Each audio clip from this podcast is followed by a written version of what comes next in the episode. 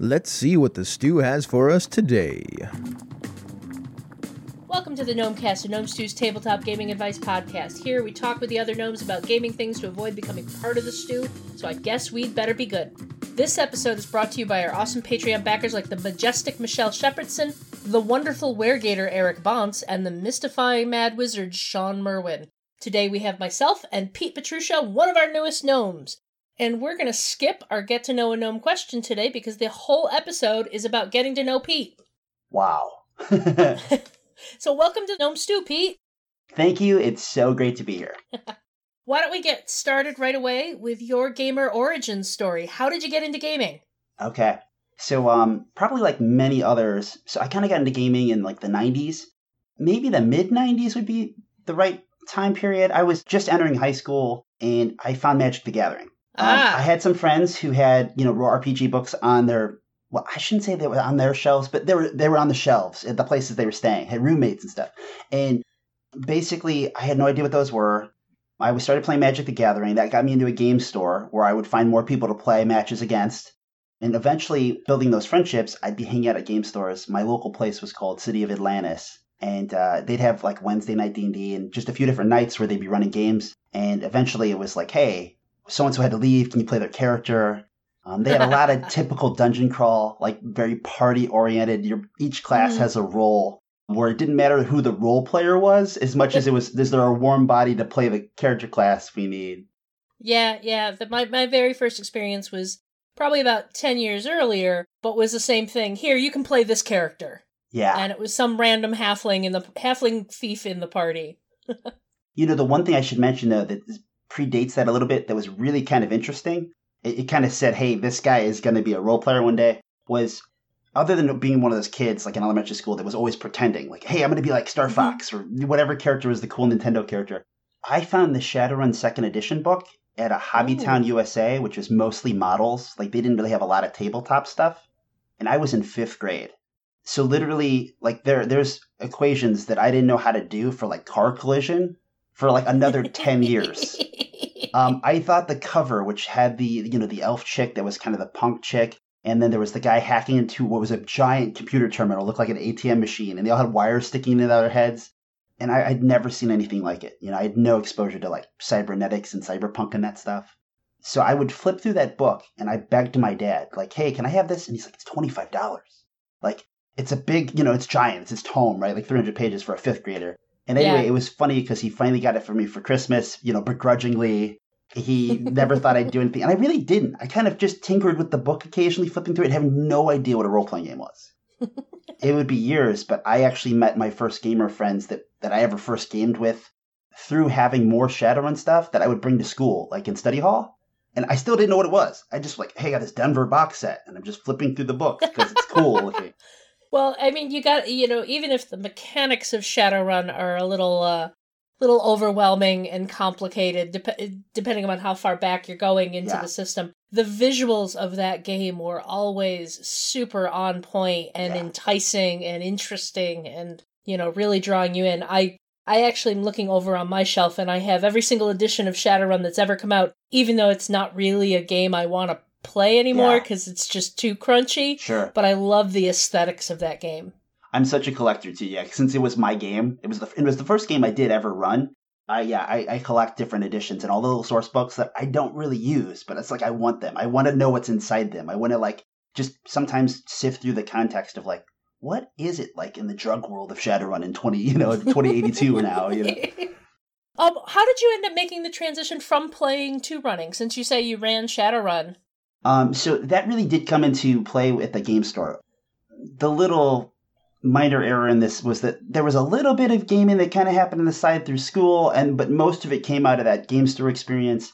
When we started playing at the game store, uh, there were other people who ran like D and D. A lot of times they do like a one shot that were more my age or maybe like Mhm. college age. They weren't like the the main groups were kind of older, like in their hmm late thirties, early forties. You know where I am now, right? the Um, Grognards. Yeah, and the, you know, it's important to mention in the '90s there was more of a, I don't know, a stigma of like, well, we can't let the teenagers play with us. They're not serious. You know, they're not going to take this serious. they're gonna, they just want to do wacky, zany stuff.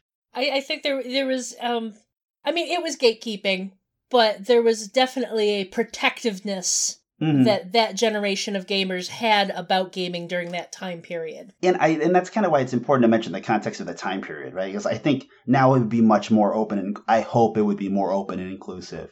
Yeah.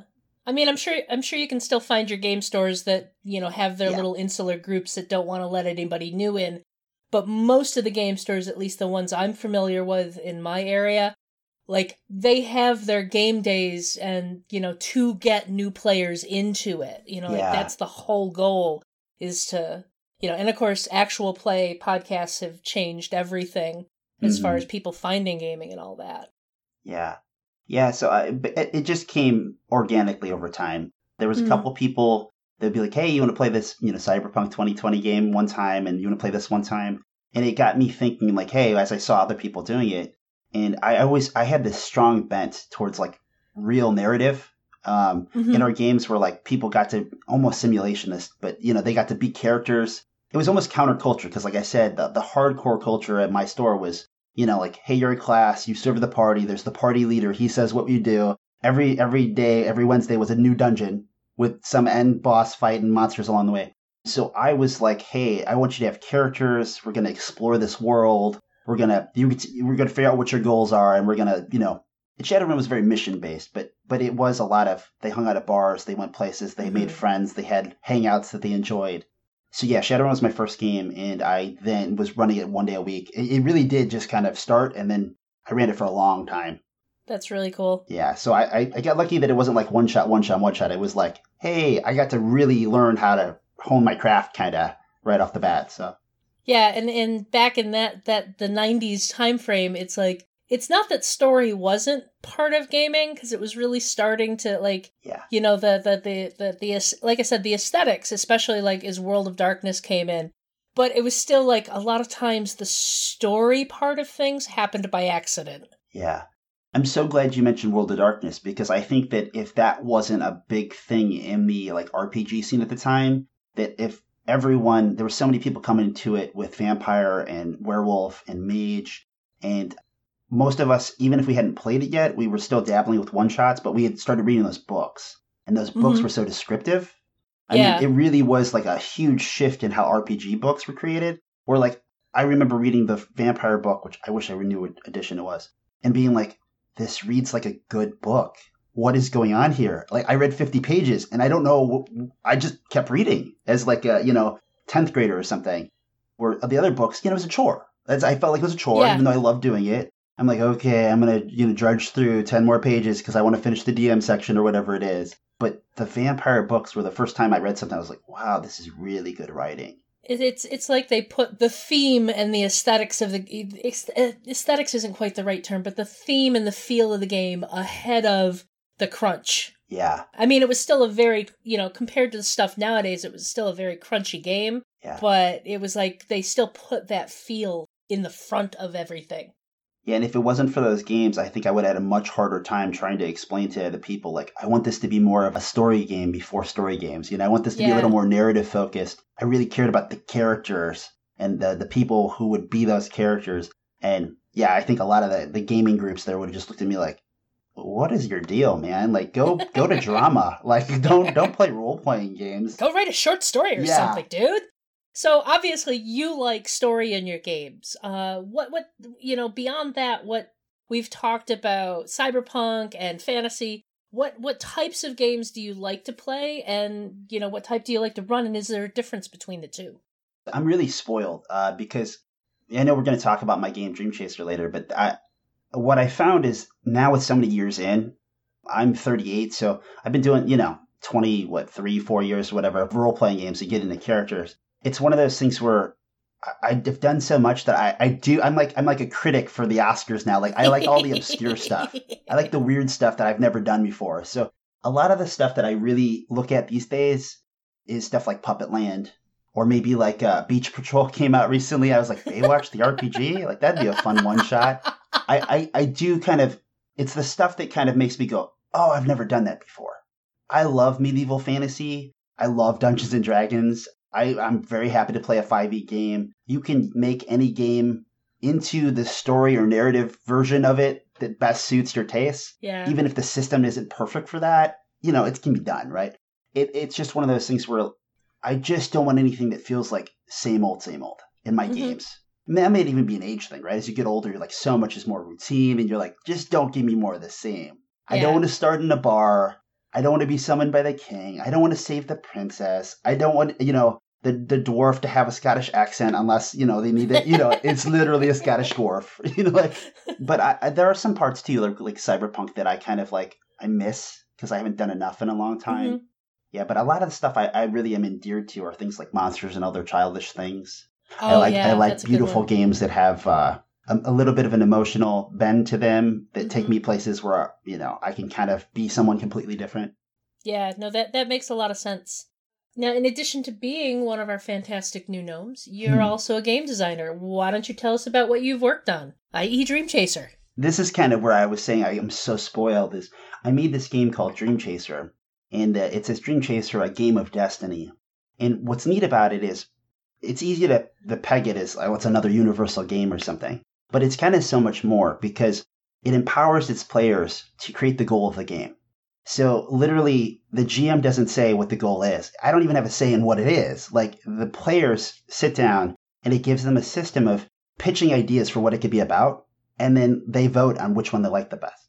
So we have things, any, anything from like the other night we we played a game that was, uh, God, what was the goal? Oh, it was to find a home for us and them, and this was kind of like kind of meta, but it created this very philosophical game of when when that one won, it was like because we were all like, who are them? Like, why? What are we separating? And they they pitched that goal, they voted on it, they liked that one, and the person who pitched that goal said, you know, I'm to be like a lost soul, but I have a cause that I'm trying to like find other people home. And then another person said, well, maybe I'm like an interdimensional traveler, but I'm not. Not all those that wander are lost.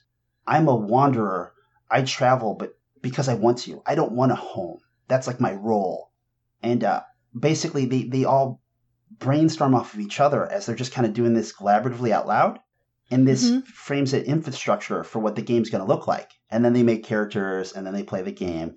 But uh, the whole thing about it that's cool is that the system's made that it adapts to the goal you create and that it empowers you to make the best characters you want to make with the, the things you think are most important in that story. And it hands it to a GM to say, okay, run us this game. So when you do that, it also makes it very nice for the game master. Where you know, I, I haven't. I we've sneakily talked about how many sessions it is, or if it's a one shot. We we have chapter goals that tell the whole story. The characters are all made with the goal in mind, which is really important with RPGs. Yeah. So the game arguably says that I think the goal maybe is the most important thing in the game that we need to hash out ahead of time, and it kind of forces a session zero, even if that's just you know thirty minutes before you play the game. That's really cool. Yeah. So anyway, it's a game all about utility, but uh, I'm super stoked, and because of it, I get to play all kinds of amazing games, like eliminate my split personality, or I just want to lift Thor's hammer. Why can't we do that? One of my favorites I always talk about is eat the McRib again. Uh, something silly that just made the whole group laugh, right? And then we were like, it was a Sunday morning in California, and we're at a convention, and we're all kind of tired. The con's almost over, and uh, the person says it, and we all just kind of chuckle as we're like sipping our coffee. And that simple thing was like, oh, well, I want to be the computer programmer in this story, the one that's at McDonald's every morning, annoying the manager about like, hey, how many more days to the McRib? And then the other guy's like, I want to be that mid-level manager. But what you didn't know is McDonald's has like a black team, like a black suit outfit. That's their their secret security or like their militant side that I used to be a part of. And I've retired to this mid-level manager. And then someone was like, well, maybe the McRib recipe was always wrong. And I'm the apprentice to the recipe master from a foreign country who's been trying to get to McDonald's to tell them that they make they, they don't make it right. And so anyway, they're all just kind of making this with with the goal in mind and playing off each other. And it was this crazy game that literally I had nothing prepped. I listened to them, played off each other, created this game that's actually a little more crunchy than you'd think is how freeform it sounds. And we found out that McDonald's was trying to sink the McRib by like really botching it to replace it with the McWally because they whale and dolphin meat's so like uh, you know boohoo like taboo for the United States, but they could control that market. So they were literally trying to replace it, and they needed to botch the McRib bad enough that Americans would accept it. That's hilarious. To a certain degree, it's you know like because I've I've run a fair amount of PBTA games, yeah, And when I bring one of those to a, a con for a one shot, I have no idea what the game is going to be For until sure. the players give me their characters. Yeah. And it sounds like this, you know, Dream Chaser kind of takes that idea of you don't know what you're going to run until the players give it to you. It, it takes know. so much from PBTA. Uh, you know, that's one of those things I, I love to give credit where credit's due. I mean, things like Lady Blackbird made me think Mhm. that conceptually this game could work. Because Lady Blackbird's just a game that's like, hey, here's all the concepts and some tools and 10 pages that include the characters. Go. And Yeah. you're like, can you do that? And then you play it and you're like, wow, we can have a lot of fun. Even a lot of fun in different parts of the story that we you, you didn't even think would be cool from the get go. Yeah. And obviously, Fate said, "Hey, characters are really important." Uh, It's a little more pulpy than Dream Chaser is, but you Mhm. know the idea of like character focus, tying each other together, having something light and and like with still a lot of collaborative control, but not Yeah. as much as PBTA. And if nothing else, I love the role mechanic, right? Like Mhm. We don't have pass fail. We have you either succeed, like whatever you thought was going to happen, happen with the flying success. You succeed with the catch, or utter failure, not boring failure, right? Like Yeah. failure that moves us forward. Yeah, it, and you don't even you technically you could get what you want with a failure. It's just it may not have been what you needed. Yeah, yeah, for sure, for sure. Yeah, so I, I definitely had a lot of influence from that, from all of those Now- games. Yeah, From what I saw, Dream Chaser is available on Drive Through RPG if people want to go look it up. Because I know you you had a Kickstarter for it a couple years ago. yeah, yeah. Uh, back in what February 2017, it did very well. I, I would recommend that you either order it from IPR, Indie Press Revolution, or direct from my website. I have a company called Imagining Games, so imagininggames.com, because you get offset print quality there. Obviously, drive through is great if you want to get PDFs and catch up on the other Yep. example packs we have as well. But I think when I looked on Drive Through, they only had the PDF available. yeah, I don't do any print through them because of the offset. Gotcha. There's a level of quality. Um, Dream Chaser got nominated for Indie Groundbreaker for Best Art. Ooh. And unfortunately, with a drive through and print on demand, while it's fantastic, there's a level of like color saturation that's missing Mhm. that I find even with the best, like some beautiful books like Threadbare, there's just a level of what they have in the color saturation. I think it's the big one. So you you see the print quality difference between my book and that, and you, you're like, oh wow, this is premium compared to that. Yeah. Unfortunately, it's getting better every day, Uh, and the utility is like you know really high. Yeah, I think the only things I've gotten print on demand from drive through are uh, black and white interiors. Yeah, So because it's- there, it's- there's no loss there really isn't I, I, Yeah. I one of the side things i do is for the indie game developer network i'm the convention coordinator so currently i right over here for uh, c2e2 next month actually this month i have a whole bunch of stock so I, I get the benefit of i'm always looking through other people's books and stuff and i i just had another good one a couple of them over here that are obviously print on demand one was through CreateSpace, which I was actually kind of impressed with. It had a nice matte cover Mhm. that was pretty good quality. But yeah, just the the black and white was uh again, it's the color saturation. If you can get the Mhm. dark enough, bold enough blacks in there, and it looked great. So Any other cool design projects on the horizon for you? I'm working on a semi-secret Earthdawn project.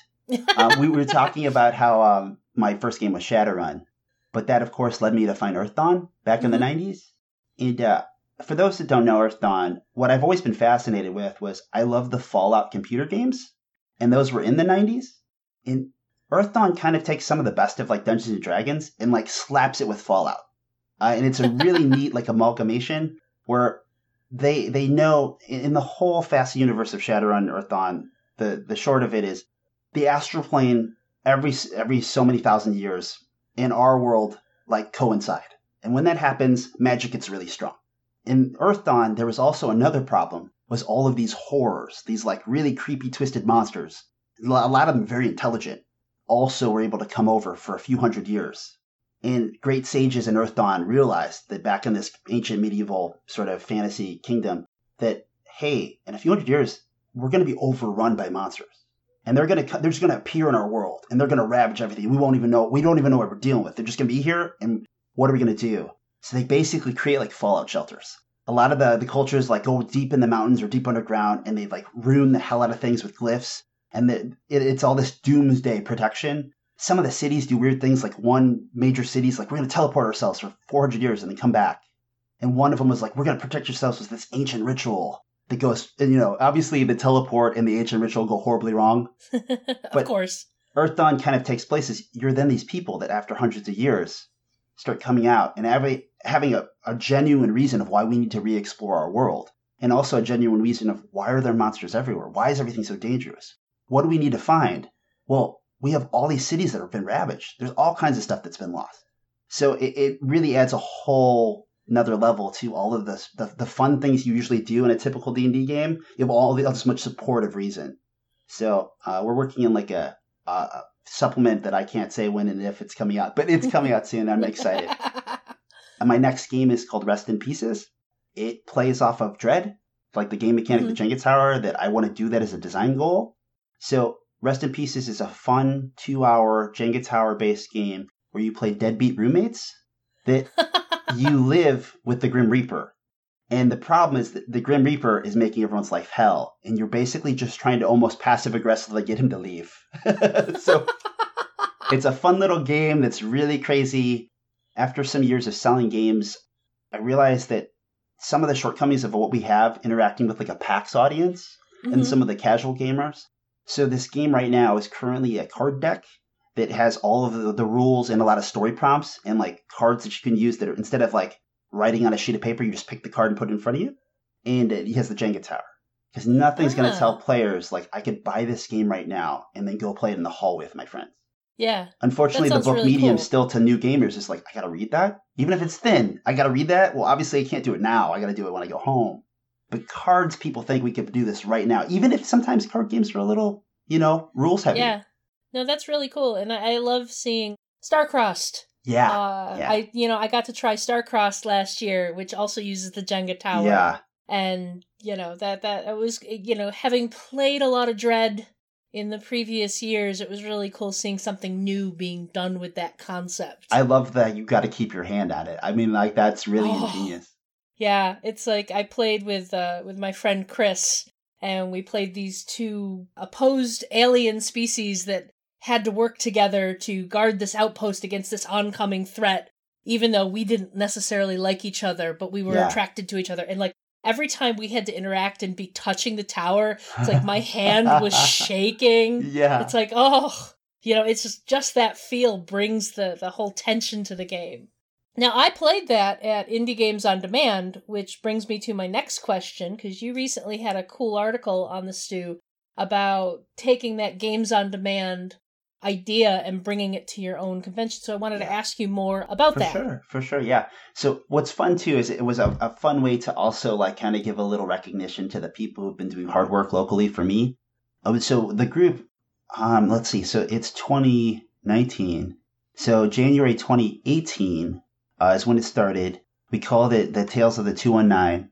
219 is our area code we did, you know, used Facebook and like kind of did polls and surveys of like, hey, what should we call this thing that we're making? And I tried to get more people involved to make it a community thing, make it, mm-hmm. you know, like Dream Chaser. I wanted a group ownership, right? Getting some investments some buy-in. And uh, Tales of the 2191, which is fun. We made logos and stuff. And we started doing um, in-store events. So basically, it's just kind of like a meetup that we have on Facebook. We use a lot of what the Games on Demand model is for the events that we do. And the idea was that we do two a month which kind of became one at one a month or one 1.5 a month because it's kind of like every three or four weeks that we do one. And I tried to, I guess you kind of need to know more of what it is. So we, we kind of do a games in demand thing, which is like you go to this public place, it's free in this case, and you walk in, there's no commitment. You see some placards that say, hey, there's a Dream Chaser and Laser Kittens and Beach Patrol that are available to play and you say, oh, this Beach Patrol game sounds good. Oh, wait, but I can play Delta Green? I'm going to play Delta Green. And then I say, hey, Delta Green GM, uh, you have a player. And then they go set their stuff up.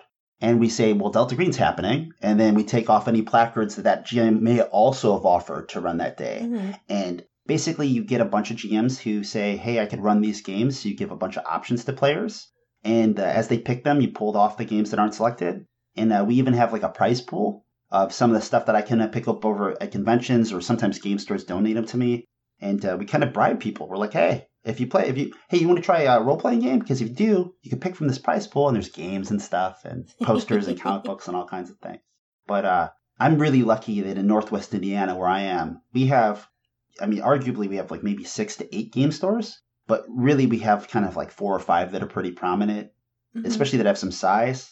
So we've spent the first year kind of going to all of them, hoping that we, even if we, we rotate either weekday to weekend and we go to locations that hopefully eventually will be close to you. And we do it in a public place. So it's not like some creepy basement you have to come, you know, maybe accept or come try out with new strangers or whatever. Because I really want to also bring some of like the life and vibrant community that I see at conventions locally. Like we were Yeah. saying, a lot of my stores still are a little kind of like status quo, very similar audience that isn't off putting to, you know, you have a person of color and they may not feel comfortable. Uh, they may get asked rude questions even though they weren't intended to be rude, as people just aren't used to gaming with people of color. Or, you know, we have some of the incidents where women's come in, women come in the game store and they get treated as if they never seen a game before. So I try to make these events as diverse as I can, inviting people of color, trying to get women out, trying to bring kids, trying to make them family friendly. And that's a constant struggle because you, you're trying to change people's minds in a way. There's a reason they don't go and game at these places. And you're trying to say, hey, it's really fun. There's great people here. And I'm trying to network everyone so that they have wider networks so they don't give up on role playing again in the future. Yeah, that's really cool. I think there are a lot of game stores that have made those steps forward to try and make their doors open wider to a wider audience, making themselves more inviting, having inviting space, not trying to, you know, inadvertently ostracize, you know, the the non non straight white dudes. But there's still there's still those holes in the walls that don't want to change and you walk in the door and you immediately feel uncomfortable because Yeah. you're not part of that audience that's that's normally there. Yeah, and and you know, and you can kind of that's trying to make excuses for people, but you can understand how it happens, right? Like sometimes, like like one of the game stores that's local, you know, the guy took it over. I think he was a manager there, and then after ten years of being a manager, he took over the ownership. You know, he's been there twenty years, and you know, he's probably a much different person than he was when he was the kid who got the store, kind of thing. But like, how much has that person changed over twenty years? Because he is the store, right? Mm-hmm. So, and if that's been his life, is that one business, that one place where he spends 12 hours a day for, you know, 20 years, like you can understand how things can be very routine and status quo and build a culture that's very similar that doesn't change much. And uh, yeah, I would just like to see more of these places be a little bit more diverse and open and welcoming as the gaming community is at conventions. Yeah. Well, one last question. What can our audience look forward from you on the stew? Oh, awesome. Yeah, so a lot of things I do, I, you know, one of the things I, let's see, how do I start this best? Tony Robbins has a thing that basically he gets asked all the time. He's like a self help guru. And then he's, you know, how do I give public speaking things, lectures, big talks about stuff that I don't care about? he laughably says, well, that's your problem. I only speak about what I'm passionate about. So when I think about that, I try to find topics that are important to me or that I'm even exercising in my own life. So some of the intersection of who I am is one, I go to a lot of conventions as the convention coordinator. I love role playing games very passionately, have for a long time. And I am very much a self help person. A person who's maybe, I- I like to think uplifting, but uh, that's for other people to say, not me. so articles, uh, like there are things like one of the things that I put in Dream Chaser that I think everyone should do is there's a topic of like ending games with gratitude, like ending Mm. games where the best games everyone hangs out a little too long afterwards and we all talk about the game and how awesome it was. Yeah. But as we get older and as just the day and age is just more full of stuff, more often than not, people are always racing to get off the table. Unfortunately, even sometimes, like I was supposed to leave an hour ago, I, I gotta excuse myself and I have to leave the game. But what that all kind of hurts the game. It all kind of hurts the game Mhm. master. It all kind of hurts the vibe. So about just placing some extra time at the end of your games to make a point where every player thinks of at least one thing that someone else in that group did to make their experience better. So by setting 15 minutes aside that we have that conversation at the end of every game, I think makes every gaming group stronger. It Mhm. reminds bad players of the things that they do that everyone enjoys. You know, it, it tells good players like, "Hey, you, this time you went on a limb and you had this character voice, and I loved it." So, and even sometimes it's little things like, "Hey, I really like that suggestion you made in character creation," but we don't always bring that stuff up. So by eking out time and talking about it, so things like that, things that are kind of more group oriented, things to make it a better experience, I hope, for everyone involved, that they feel more rewarded in what they do. That's really cool. Thank I you. like that. Any last words for our uh, last words? Any last words for our audience? Um, no, I mean, I, I was talking to you beforehand, and it was just very cool to mention to the people who listen to this that it was probably five, six years ago that I was another person who looked at Gnome Stew every day, read the things, saw people like uh, Phil Vecchione, uh, bought some of the engine publishing stuff like uh, Never Unprepared, mm-hmm. would send these people emails and be like, I loved it. It changed my, my gaming life. Thank you. And then when I met John, he was like, Hey, you want to do a guest post sometime? I had to be like, Oh, yeah, yeah, sure. I'd love to because I was working in the convention booth. And then I was like, Wait, can we do that again? Because five years ago, I would have beat myself up for what I just did. like, John, I would love to do that. Five years ago, that would have been something beyond my wildest dreams. So uh, it's, you know, like I said, it's really cool to meet you. And after all the articles I've read and be a part of this, you know, in some ways, like Gnome Stew has really eked out something special. In a day Yeah. and age with all these blogs that exist, Gnome Stew is still a blog that matters, mm-hmm. that people go to and will be a, a blog for much, much longer. Even if blogs die out, there will still be Gnome Stew. we'll still be there. We'll still be blogging.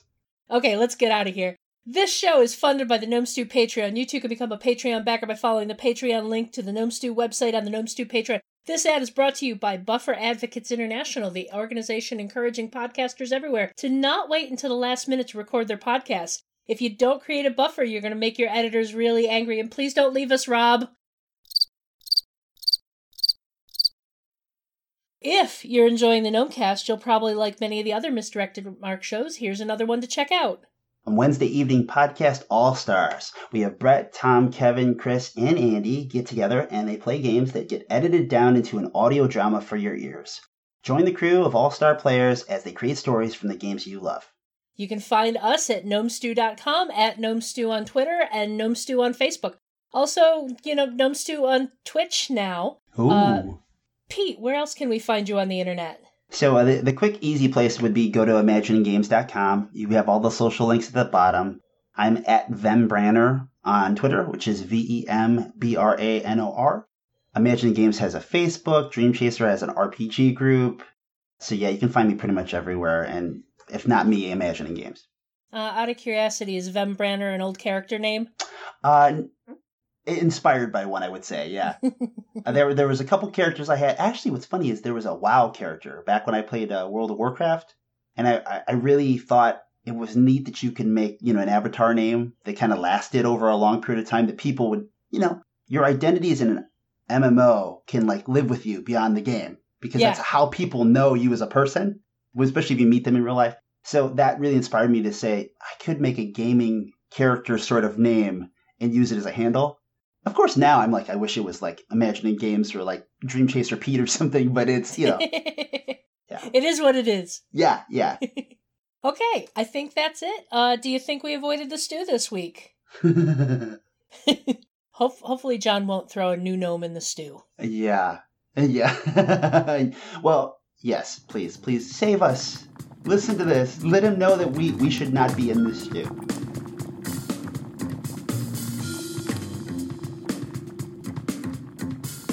Gnomecast is hosted by Misdirected Mark Productions, the media arm of Encoded Designs.